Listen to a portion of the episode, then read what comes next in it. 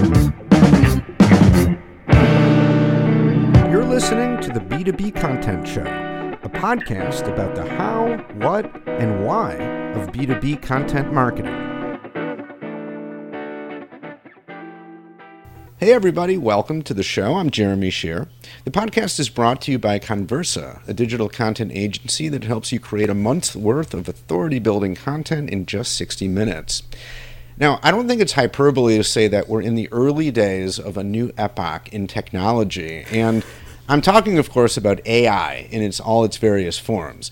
And generative AI, and most famously ChatGPT, has really taken the world of marketing by storm, for better and for worse. And by worse, I'm referring to all sorts of questions about privacy and the accuracy of information, intellectual property rights, deep fakes, and on, that sort of thing. And I think AI presents us with incredible and tantalizing possibilities, but also with a lot of risks, many of which we're only just beginning to understand. And if you're a B2B marketer and you're using AI or you're going to use it, you need to be aware of those risks and understand how to mitigate them and avoid them and the consequences if you don't. So to help us unpack all of this, my guest today is Susan Peich. Susan is head of marketing at Monitaur, a platform that provides software that delivers responsible and ethical AI model governance from policy to proof. Susan, welcome to the show. Hi, great to be here. So let's get into this in a B2B marketing context specifically, and you can provide some context around this, but for B2B marketers, what are some of the biggest risks posed by AI? It's a great question. And let me first start by framing a little bit about AI governance and risks, and like really help set the stage for what marketers might be going through. So our company addresses AI governance, and for our target market, our target consumers, they have been using models for decades. This is the insurance industry, regulated industry, so they've used algorithmic models to determine your insurance prices, determine your rates, determine whether you get a policy, whether it's going to increase, whether you're going to be approved for a bank account, credit. So this is historic. AI and machine learning, on top of that, a type of AI, has also been incorporated in that. So, when we say AI governance in my world, in Monitaur's world, we're talking about really being able to put an operationalized layer of governance in that model development so that you can track all the policies that an algorithm needs to adhere to, everything that it needs to comply with in a regulatory sense, but also the quality and performance of that model. Back into that, a product owner, a business owner, and an innovator wants to know, is this product idea AI really doing what I think it's doing? So there's multiple stakeholders in AI governance at that level for people who are building, designing models and using them to make very impactful decisions directly to a customer or to employees in their business. So that is Monitaur's world of AI governance in a nutshell. Now, as a marketer, I had to put on my other hat. And I've got to, we're a startup and we're rapidly gaining speed and working with our customers and really learning from them what issues are very important. And to meet that demand, I too lean on machine learning and AI tools to be more productive and help my teams be more productive in the ways that make sense for us and really present us as a brand and as a company in a good way. So I think, we can probably start there. But one of the when you say, what are the biggest risks that marketers face, I think it is right there. At the end of the day, what are you doing for your customers? What are you building for your customers? What do you need to communicate with them? And what were the data sources that you used to build that communication to talk to them? Okay.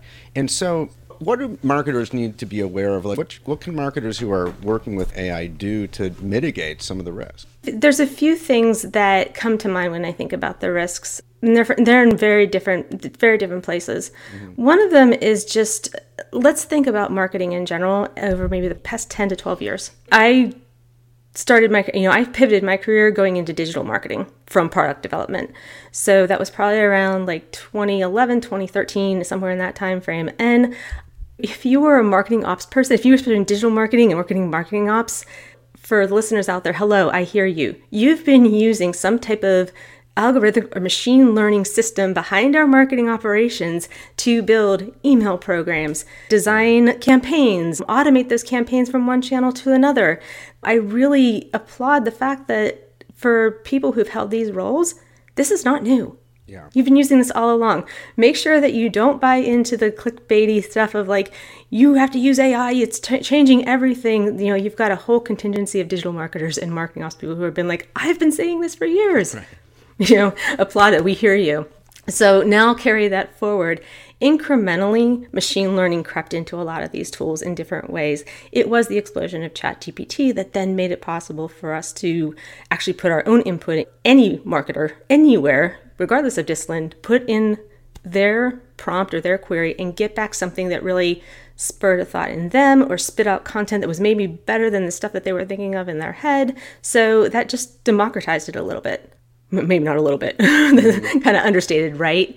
So now that's where the risk and the dilemma comes in.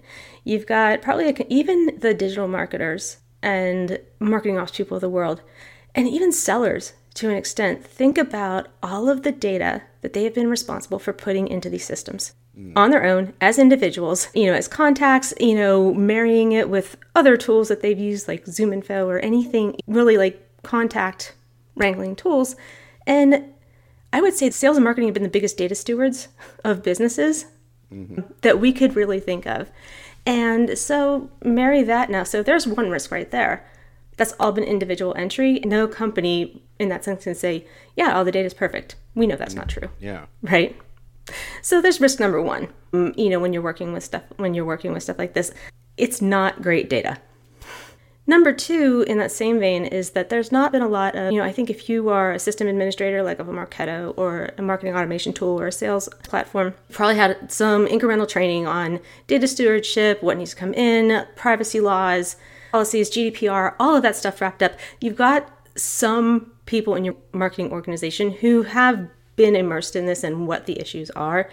But here again, when you open up something like ChatGPT to marketers and they're starting to do stuff, I think when it first came out, one of the most eye-opening stories was like, hey, I exported this stuff from my CRM and all this content and I put it into ChatGPT. And you're like, people who know what the consequence of that was were like, don't do that.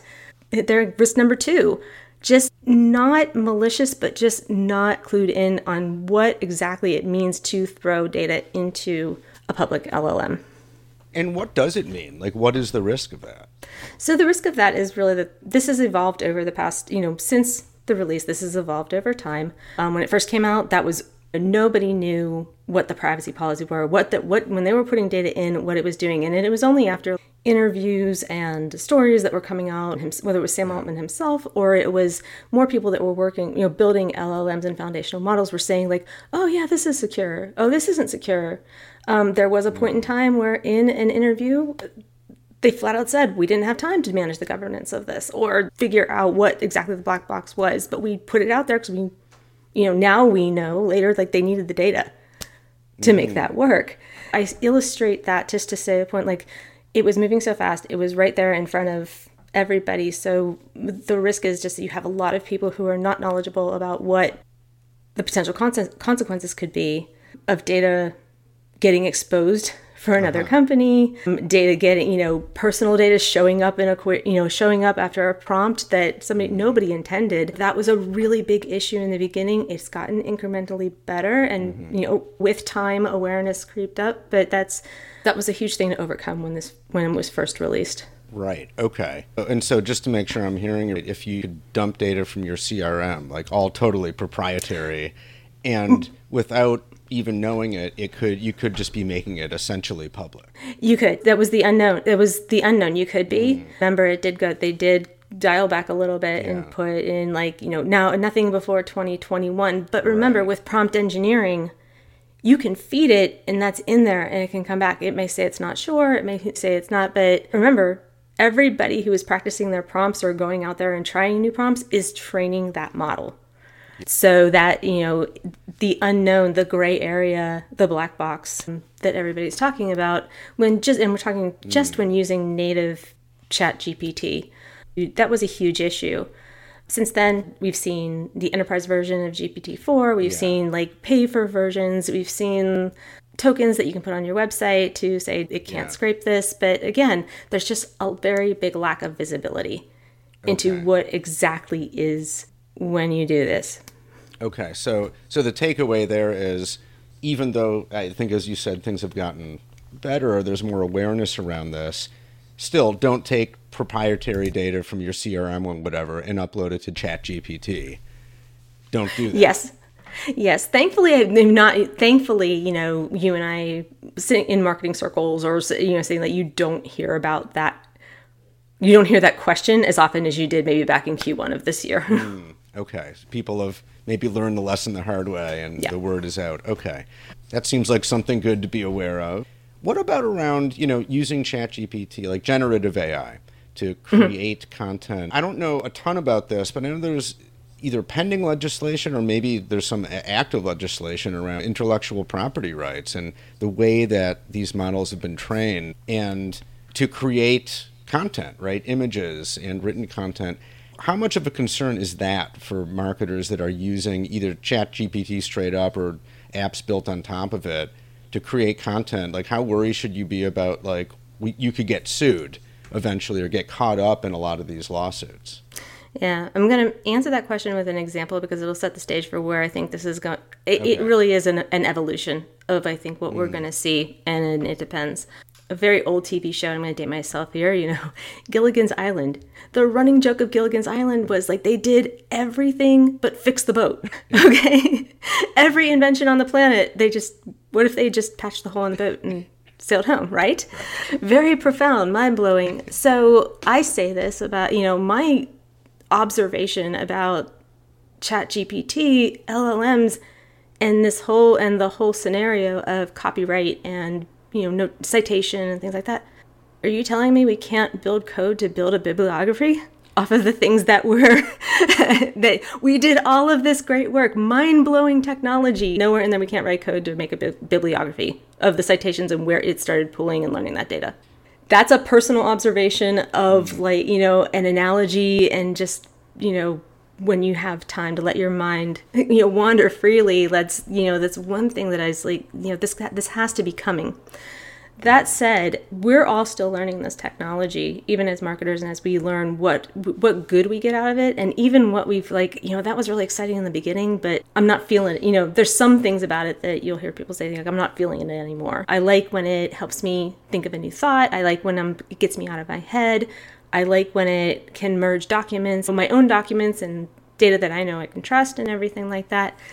I think what we're going to see, though, is as people are using it and they're putting their brands in there, and restrictions change on how far back it can track data or scrape data from the web, or what it's learning. One could say this is where you're going to find your next brand awareness, right? Mm-hmm. Similar, you know, ChatGPT is not a search engine. I train people, like, it's not a search engine. It is a next word generator that you still have to check every next word before you put it to work somewhere else.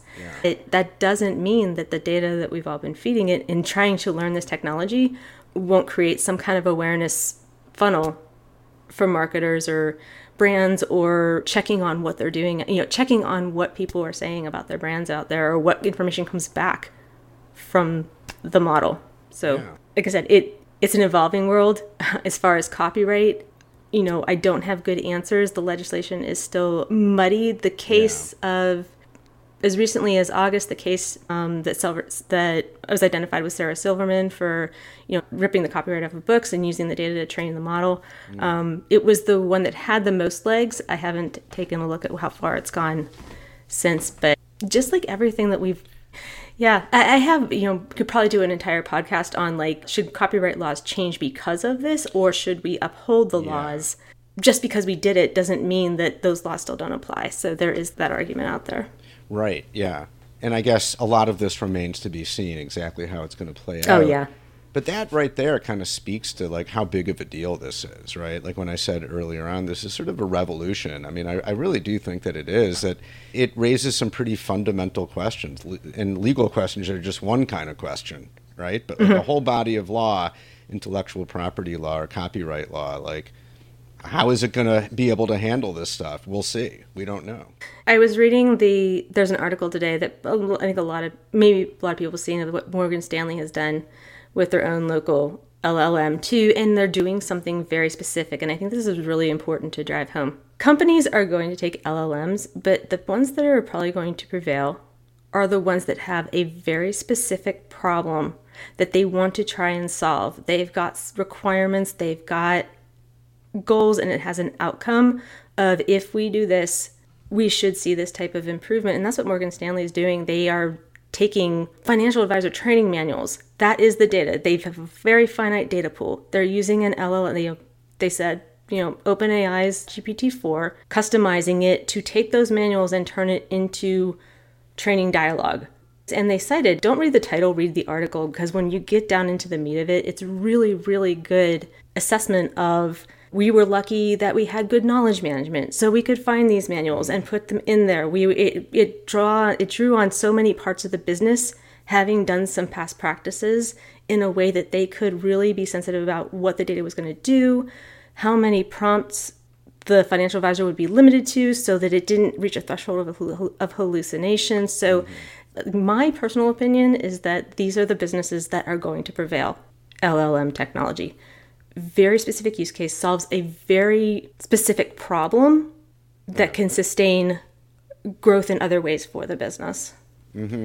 Really interesting. Well, the whole realm is interesting. It's an interesting time to be alive, just like at the dawn of all this. Even though, like you said, in some industries, they've been using this kind of technology for a while. But for the rest of us, marketers included, this stuff is all really new. So a lot to ponder. So Susan, what's the best way for people to connect with you?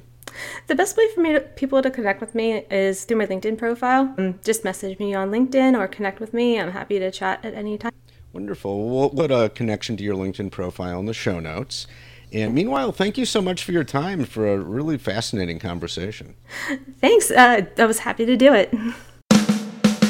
That's it for this episode of the B2B Content Show. You can subscribe anywhere you get podcasts on any podcast app.